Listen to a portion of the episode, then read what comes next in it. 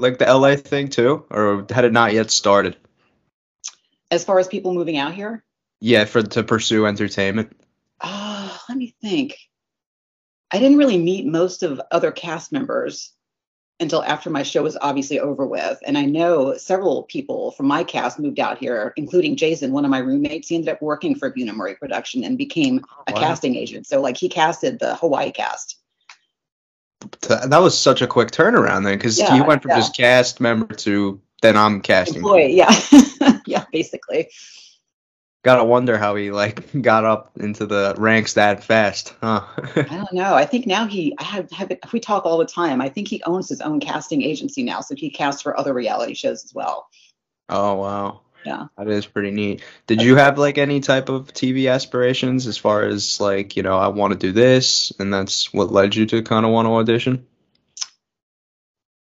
I don't not particularly. Um if I ever if the times I ever thought that I might want to get into the entertainment industry, it was more as um I would love to have been like a host for like some sort of entertainment show, but never like acting has never been. I've tried to act. I am absolutely fucking horrible at it. you never want to see me act. So that that was never a thing with me. I knew from the beginning that I would suck at it. So um yeah, no. No, did you watch reality TV? I watched a little bit of the New York season of The Real World. This was when I was like, I think I was probably 16 at the time. Um, and I never really watched it after that. So I ended up applying for my own show just because I happened to be home from work one day and the Miami uh, season was rolling. And you know how they used to do, or they might still do marathons where they run it like all day long, nonstop. Um, and I just happened to catch like they put the thing on the screen that said, if you're interested in being on this show, you know, send in a videotape of yourself and I thought it was all just like meant to be. So I applied, and that's how I ended up getting on. And crazy enough, I've only seen my own show once. I've never seen it again since 1997. Um, That- and I, that's another popular thing too. I hear a lot of people once they get it done, they're like, I'm not watching this I know, and it's just mortifying. The whole thing is just mortifying to watch yourself. So yeah, I saw it once. That's that's all I ever needed to see. So- Wa- Was that what it was for you? Just the natural thing of, you know, it's like a human instinct. You don't enjoy hearing yourself talk. Like if you see yourself back, you're like, oh, why does my voice sound like that? Or like, why do I look like that? Was that what it was? Or was there anything else particular that you were like, yeah, I don't need to see this? I think it was a it was a combination of things. First, I'm just the type of person I don't like pictures of myself. I think I look hideous in every single photograph. You know, like you said, I hate my own voice. I hate the way I look on camera. But then when you go through an experience like that and you you watch yourself on TV and you see yourself from other people's perspective, and it's unfortunate because as we all know, I don't know what reality TV is like today, but back then, even though it was un- it's unscripted TV, it's still kind of very heavily edited, so it's not really reality. Um, so when you go through the experience and then you watch it, it's just it's hard to watch because you all you're doing is criticizing the episode or the TV. Either you're criticizing yourself, you're criticizing the way a certain story was portrayed because you know it was you know inaccurate or important bits and pieces maybe hit the cutting room floor and didn't make it in like you would have hoped that they would have. Um, just stuff like that. It's very it's hard to watch it without being hypercritical. Right, like it, it's more of like a I'd say maybe frustrating thing because if maybe something that you did like let's just say in real time three weeks prior and then it gets put into a separate context and it's like you kind of like cringe and then you're like why is that happening that type of thing. Like one episode, you can see because you lived it that it's not chronological order. Like in one 22 minute episode, you'll see something that maybe happened in April put in together with a conversation that happened in February. And I should have known that that was the way it was going to be like because part of our contract, there was a clause in there that we can't change our appearance. So you can't like dye your hair, you can't cut your hair, anything like that, because that would disturb the editing process. And that should have been a red flag number one, you know, that they were going to end up taking bits and pieces together. I mean, it is a TV show; they're trying to tell, you know, like a certain storyboard. So naturally, they would do that, but you don't, you're not really prepared for that until you actually watch it. And you're like, no, that is not the way that that happened, or that happened months apart from that. Um, taken totally out of context, but you know, it's entertainment. It's not a documentary.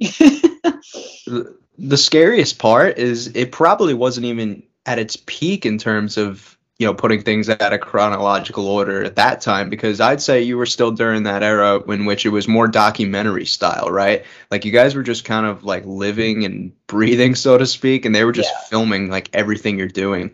Whereas I think, um, I mean, you probably don't tap into it all the time, but I would say like reality TV's the genre has kind of changed and evolved so much to where it's like now there's like a clear I think agenda where they want you to act a certain way and more so gearing towards like wild and party type behavior now whereas you guys it wasn't really like that.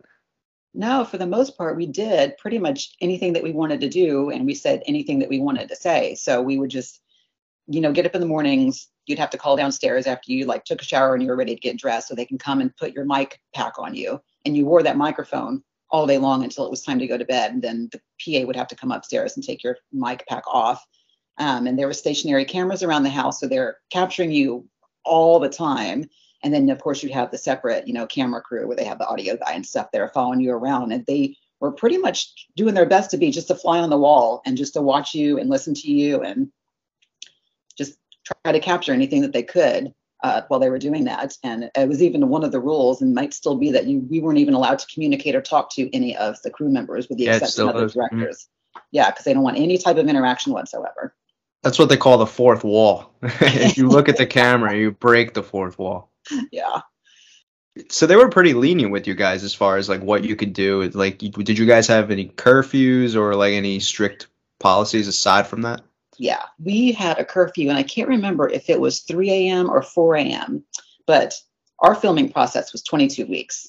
Um, so you're talking like five and a half months, and you were only allowed to spend, I think, if I remember correctly, it was maybe five nights away in total. And if you broke your curfew, they, they consider that to be one of the nights out.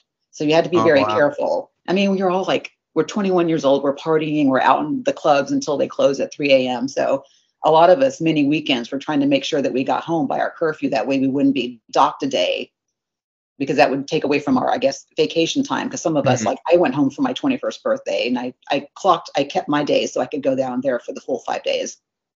Then you had people like Syrus who was out all night long, all the time, and like he would come in sometimes like at four thirty and get in trouble, you know. Um, and uh, I think other than that, I mean, there were times where we wouldn't, we weren't allowed to go to certain places because we had to give the crew our itinerary every single morning because they would usually have to call ahead to those places, such as the restaurants, to get permission to film there. And sometimes restaurants are really cool about it. And then sometimes they just didn't want that type of drama in their business yeah. establishment. So if they wouldn't allow the camera crew to come in, then we had to change our plans and we weren't allowed to go because they needed to be with us, you know, at all times. So in that respect, I guess there were a couple of times where we had to not necessarily live our lives normally. We had to pretty much pick places that allowed filming. Did Boston give you guys a tough time, like the place itself, like people and stuff? Because I hear other cities get a little rowdy when it comes yeah. to the real world cast. Yeah. They weren't um, they weren't particularly happy that we were there, and in our neighborhood, specifically Beacon Hill, which is a really beautiful upscale neighborhood in Boston, they didn't want that type of, I guess, project going on in their neighborhood because they knew that we were just a bunch of kids, you know, living on their street I think even one of the uh, senators from Massachusetts had a house on our street. You know, it was very kind of what are the odds? quiet and you know residential and uh, yeah. So we got a hard time. And then we also had problems where a lot of the gossip magazines there, like we had our trash stolen multiple times. So they could dig through our trash and try to read like any, because we didn't have email back then. Everybody was sending like old school, you know, like handwritten letters and cards to family members and friends back and forth.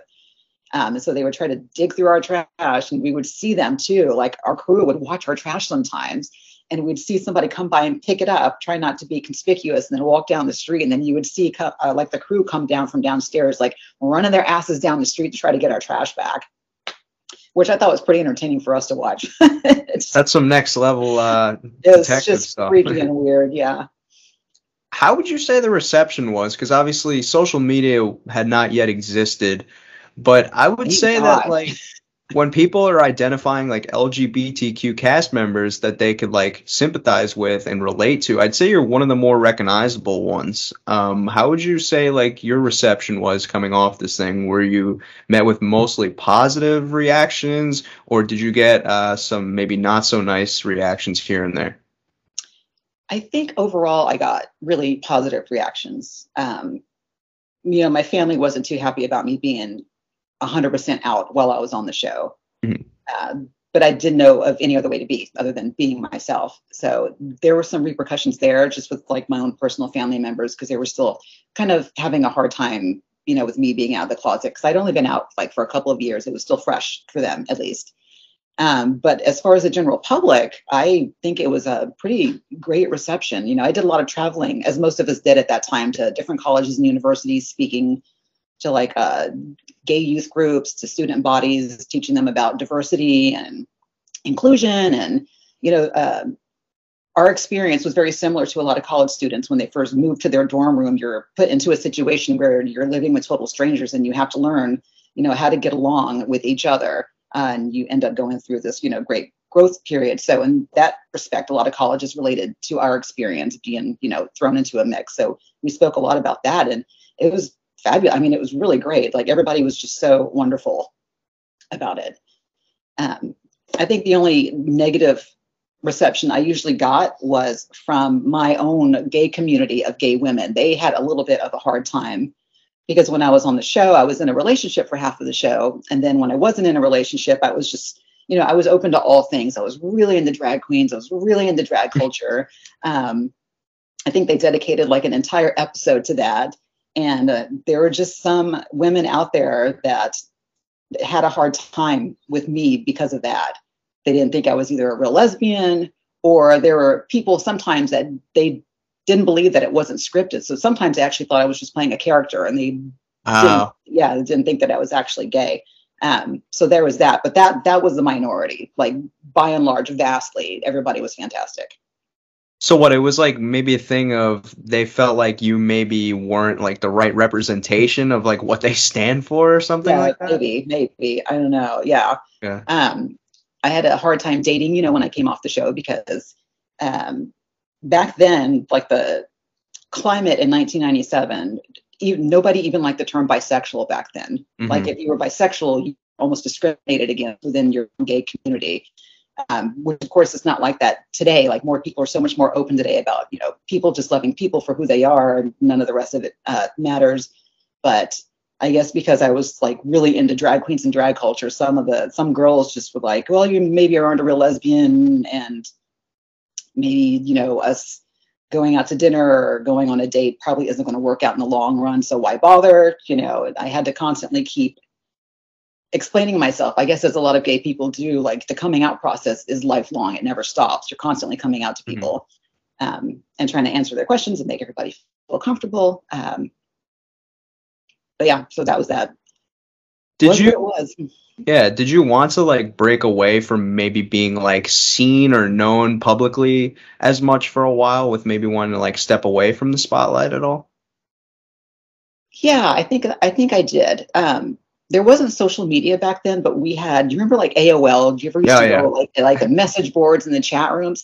people are vicious like when they they can be so mean i mean as we all see now on social media people man they do not hold back they will rip you to shreds and at least back then we, you know we didn't have facebook or instagram or anything but we had those chat rooms and so many of us were going into those chat rooms which was a huge mistake and we were just reading all of like the nasty comments that people would make and part of me was like my god this is part of being in the public eye. Like you're putting yourself out there to be just railed and ripped to shreds by complete strangers. And that's very difficult you know because you know you hear a bunch of compliments but the one thing you're going to remember is that one like negative thing that somebody said about you and you can't let that go. It really takes down the self-esteem. Um, so it took me a while to realize that i needed to stay away from the message boards but that alone i'm like god like i don't want to ever sign up for that again it took me a couple of years to even agree to go on an All Stars challenge because I kept saying no because I didn't mm. want to be back on TV anymore. Um, fortunately, I changed my mind. I ended up going to Jamaica to do the All Stars Battle of the Sexes, which was an amazing experience. But uh,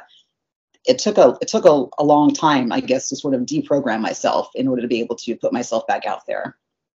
So, did you think that you were affected at all mentally from your time on the show, or? Oh, totally. like I still think I have some PTSD because I keep trying to watch the homecoming shows on Paramount Plus, um, and, and I just like so much that like you kind of can't. Yeah, it like it brings back so much shit, you know, that it's it's hard to watch. I've only been able to make it through the first couple of episodes of each season, and I'm friends with Danny uh, in real life, so I really wanted to watch his homecoming season for New Orleans. And man, I cannot make it past episode three. It almost gives me an anxiety attack because it just takes me back to that time. I'm with you. I, I've had several experiences in my life, like like even like well past high school, right? Like if I go back to like the old like auditorium or like school just to for like a sibling graduation, I get like so much like built up like trauma from just being in that space at one point in my life, even though I'm no longer there. So like I, I get where you're coming from in that aspect. Obviously, way different situations. Like you had to have your life in front of like millions of people, but you know, no, I, like I didn't yeah. even go to my own high school. I've never been to any of my uh, high school reunions for the same reason. Like my teenage years were not the greatest, and putting myself back there, it's like reliving the trauma all over again. No thanks. How did you get tapped into the um, drag scene? I guess you can call it when I first came out, I really didn't know any other uh, gay people. And my first girlfriend was somebody that I, had been working with. So I met her at work. And she's like, she's like, we got to get you, you know, out there. You got this whole new community. And I'm like, yes, I want to like see what it is all about. So, you know, this is Gulfport, Mississippi. There was only one gay bar, or maybe two at most in that entire area. So we ended up going out one night and she's like, you're going to love this. It's so much fun. There's going to be a drag show. Um, you know, let's just, it was at midnight. She's like, if you can stay awake, then let's watch this drag show. I'm like, okay. So I saw the drag show and it's just, I thought it was so fantastic. You know, I think it's, there's so much fun. Um, watching somebody have that much confidence to be on the stage in general, I think is just so fantastic. And I just thought that, I don't know, it was just so much fun. I just loved the hair and the makeup and the the clothes and the shoes and I just ended up becoming friends with one of the um, MCs at which was a drag queen at my local gay bar, and I just felt very comfortable like in that environment. I just loved being around them. I don't know if you've ever hung out with drag queens before. They're fucking amazing. they just have the best personalities. Um, so funny, so much life. And I just sort of stuck with that. And so when I got to Boston, the first thing I did was I started scoping out like drag clubs or drag shows so I could go hang out and take my roommates and everybody could have a good time, you know, watching the show. And it just sort of grew from that. Yeah, you found the loophole. You were way ahead of your time when it came to like finding like the internet stuff as far as like the the message boards and stuff. Oh my God. And I guess it comes to nobody's surprise now that I'm a front end website developer. That's what I've been doing oh, my entire oh, adult life. Wow. Yeah. So it's like a, one thing led to another. But God, the internet back in 97 was like nothing. There was nothing, bare bones. I don't even know what browser people were using. I couldn't even figure out email. Like nobody knew what email was. Yeah, then you guys have pagers and stuff. Is that what it was? We had alphanumeric pagers. you know, there were no cell phones back then. And so we uh, had to wear those around all the time too. So if uh, for some reason, like a camera crew or a director couldn't find us, we would get paged nonstop all day long, having to go to payphones to check in. Mm. What would be like typically the first response that something or someone would say to you, like if they run into you, let's just say at like a supermarket or like a local store? What would be like uh, a typical uh, thing that they would say? Oh God, first they're uh, they're like, oh my God, are you Genesis Real World? And you know what's funny is because my name is so unique that sometimes yeah. if they think they might recognize me but not quite sure, as soon as they find out my name, like especially at a restaurant um, then it's usually the dead giveaway. Um, but the I think the most common question is always, is it really real? Like that seems to be most people's number one question. That's a misconception. Why do you? I'll ask you this. Like, why do you feel like people assume that it isn't real? Maybe because sometimes the craziness that they're watching, like you don't want to believe that somebody would actually like do or say, you know, certain things that they have. Um, I mean, my guess is that's usually what it is uh, because they just can't even believe like what they're looking at. Um, and it's probably very hard for a lot of people to comprehend why you would even put yourself in that position to begin with. hmm because it it's hard. I mean, it's very hard. I ended up like talking about it in therapy years after the fact because Mhm.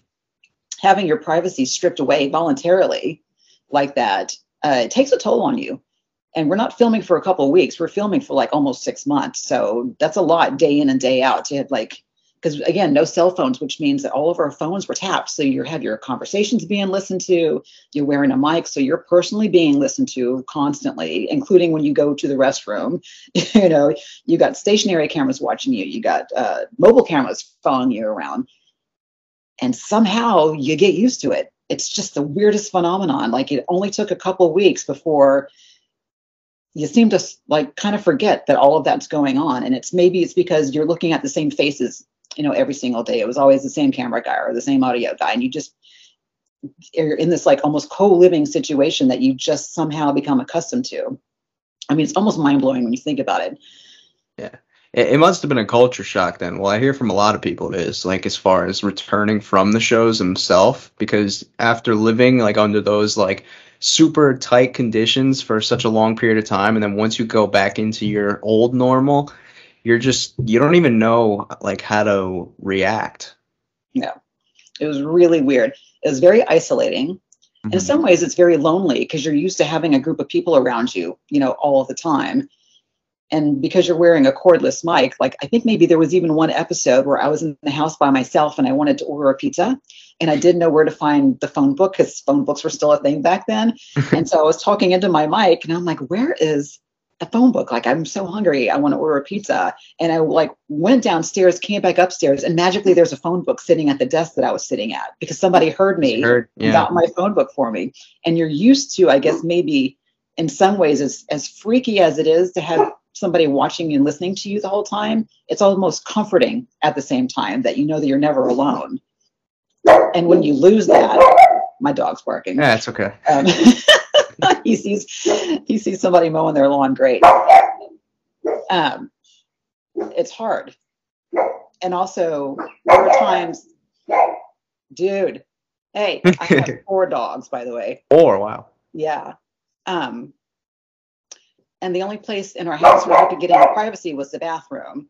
So I got used to going to the bathroom to be able to read a book and stuff. And I was still doing that when I came home to Mississippi. It was like I was going to the bathroom without realizing what I was doing just to read a magazine or to read a book. Yeah. Mississippi, I hear, because that's in the South, correct? Oh, yes. My wife is getting the dogs for me. Yeah. Thank you. Oh my God. Um, yeah, we're talking like the deep, deep South, like Oh, the wow. heart of the Bible Belt, deep South. So that so that's like a must have been a tough uh tough navigation, I guess, with um being from the LGBTQ community. It was. And uh, I didn't stay in Mississippi. When I came back um, off the show in Boston, I went home for like a couple of months just to sort of get my affairs in order. And then after that, I pretty much jetted and I moved to uh, Orlando, Florida, which I ended up living there with, ironically, a friend that I met while I was living in Boston. Somebody Oh. who like barely ever was on camera, but we ended up becoming really good friends. Um, he's like, girl, I'm moving to Orlando because I got a job at Disney. I'm like, good, because I'm like so out of here. I can't stay in Mississippi anymore. so I ended up living there for a little while before I relocated to Los Angeles. I also heard that you kept touch with I think maybe a few of the kids that you guys had to watch at the um daycare that you guys were working at. Yeah, there was a couple of them that have found me through social media. One of which I'm friends with on Facebook, and then another girl uh, ended up finding me on Instagram, which has been really cool to be able to be like, oh my god, like what happened? Like where'd you go to college? Do you have kids now? Which you know, they all are like married now, and um, it's been nice to you know and to see what turned out from them. And the, I'm not the only one. There are several of the people from my cast that are still in touch with like certain Mm. kids um, that were with us at the after school program. Well, hopefully not Montana for their sake. Poor Montana. she she'll never hear the end of that. no, she won't. She'll never live it down. Oh man. yeah, I think there was the one scene when you guys actually were watching those kids. Didn't one of them tell you that they weren't going to be able to watch the show or their families weren't going to be able to watch the show because of how you identified? They were talking about um, this was the year that Ellen DeGeneres came out of the closet on her sitcom, Mhm. and none of the kids at the after school program knew anything about my personal life. I kept that like outside of I guess I don't want to call it work because we were volunteers, but I kept it outside of that program. Um, and so one of the little girls was talking about how she was no longer going to be able to watch the Ellen show because her parents weren't going to let her anymore because they didn't want her exposed to somebody who was gay. And she was telling me that of obviously not knowing that I was gay. So I ended up becoming very upset about it. And Kameelah ended up sort of taking control of the situation for me and used it as a teaching moment um, for the little girl. Uh, basically trying to tell her, you know, teach her a little bit about discrimination. And she made a comment to the little girl saying, I know somebody that you know that's gay and you really like them a lot. Because this little girl and I were kind of close. She was one of the one of the kids that were I pretty much like did all her projects with her and helped her with her homework most days. Um, and I started crying about it and I went to the bathroom because I didn't want her to see me crying because then I didn't want to have to tell her while I was crying and you don't want to upset children, you know. Mm-hmm. And so I guess that scene ended up becoming like the big scene for a lot of people. It's like one because, of the pillars. Yeah. yeah. because you, you know, we know that kids are being taught to discriminate. Um, but it's a when you like I was personally experiencing it for myself. You know, it was like happening to me in real time with a child that I was very close to. Uh, so it hit hard, you know, for me and I wasn't able to speak up for myself or to say anything. And in some ways, I was sort of scared too because I didn't want to get in trouble by the staff. Uh, because Kameelah and I did get into a little bit of trouble with the staff after the fact. Oh wow! Why? Yeah. Why was that? Because that was such a sensitive topic mm-hmm. that, as staff members, you're not really supposed to have those conversations with kids in the after school program because you don't want to contradict anything that they're being taught at home. Mm-hmm. Uh, and I don't want to say we got like in trouble, trouble, but there was certainly a conversation that happened after the fact because it wasn't too long before the parents were calling the after school program wanting to know what happened, what was said. And you know, the little girl's being filmed. And personally, I really wish that they probably, I feel like they should have blurred her face out for that particular scene because she was a minor. Yeah. Um, but the parents had previously signed a, a release form and they knew that was probably going to make it onto the show. So there was that whole shit show going on in the background. Hey, they were hoping their kids were getting them some residuals or something. that that's one of those I feel situations where like the staff members are like, no, no, no, but then the production crew is like, yes, yes, yes, yes. like yes. this is perfect for the show, and that's just such a real and like raw moment, um, especially back then to to occur. Um, and those are the type of situations I feel like just in reality TV that aren't like existing anymore because of like how the cultures and the times have just evolved. Like I feel like with social media now playing such a big part, like it, it's almost hard to see like what's like real anymore. If that makes yeah, sense. It's true. And I've even I don't even know what shows I've heard that a lot of reality shows today they kind of are they're not necessarily scripted because you're not acting, um, but they are. I think you mentioned earlier they are kind of like really predefined now in terms of what the storylines are going to be for each episode, what if, like where the vacations you're going to be taking together, like all these things are kind of like pre-mapped out. Uh, yeah, I think I think like they um they do like a better part now of kind of encouraging the cast to like like drink or something like that or like if they're not like doing something over the top they'll be like hey like you know you guys know we are filming a tv show here I mean, I do watch some reality shows today, and I look in the background and I see like 47 bottles of wine and alcohol. you know, that's all set up for them, almost like an help yourself open bar. And we're like, yeah, that they know that's a recipe for some good TVs to get everybody um, nice and drunk. Did you have like a coming out story prior to the show? Like, was it like a drawn out process or was it more straightforward with how you came out? I came out my senior year of high school and I had just met my first girlfriend at work, and so this was all kind of happening simultaneously. Um, where like we had just started dating like only for a couple of weeks. And i wasn't going to tell anybody in my high school because i was literally just about to graduate in a few months. And i was sitting like out around a bunch of friends and somebody made a comment about they're like well isn't that gay? And i'm like you know what? I'm gay so you probably shouldn't say stuff like that in front of me. And everybody was like what? you know, like, what did you just say? I'm like, oh my God, yes, you guys, I'm gay. I have got a girlfriend I just started dating at work and spread like wildfire. Like everybody in my high school knew practically within like a couple of hours of what I had just said. And so from there, I basically just sat down with my family. I'm like, this is happening. I got somebody I'm dating and it's not a guy, it's a girl. Um, and it's almost like everything happened like it was very fast and furious.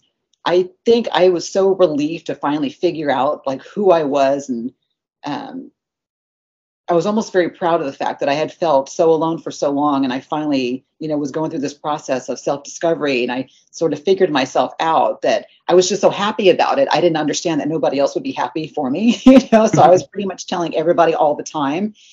Um, so it, it really wasn't necessarily drawn out for me. It was like I was just, I think I took a lot of pride in telling people that I was gay, and I think uh, some of that maybe was for the shock value of it Mm. because I wasn't I wasn't what most people would stereotype as you, like your stereotypical gay woman, you know, whatever that means. But everybody seems to have a stereotype, and I, I liked not fitting into that stereotype uh, when I was telling people. I think it was good to educate people and going, you don't judge a book by its cover. Like you don't, there's no stereotype. What what did you think like the stereotype was like back then? Like was it more like probably masculine? Would you yeah, say? like most Okay. people pictured like a like a chick with a mullet cut and a motorcycle and no and that's just nobody i knew was like that um, but that was the picture in everybody's mind uh, similar to i guess what a lot of people would stereotype you know gay men being they would never think in a million years like this amazingly gorgeous um, i guess what they would consider to be masculine guy could ever maybe be uh, a gay man uh, and it was just sort of like breaking down those walls and those stereotypes at that time i was very happy to play a role i guess in that so to speak Mhm. You guys keep pretty good contact, right? Like the cast. Mm.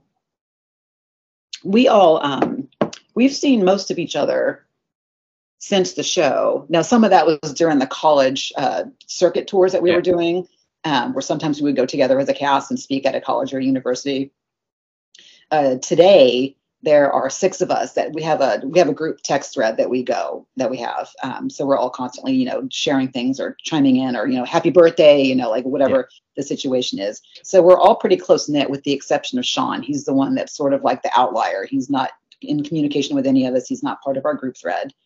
Um, when we were asked to do a homecoming show of our own we all agreed to it but he doesn't want to have anything to do with it. So um, he's sort of just like you know out doing his own thing Oh, okay. Well, you were on board for the homecoming though, right?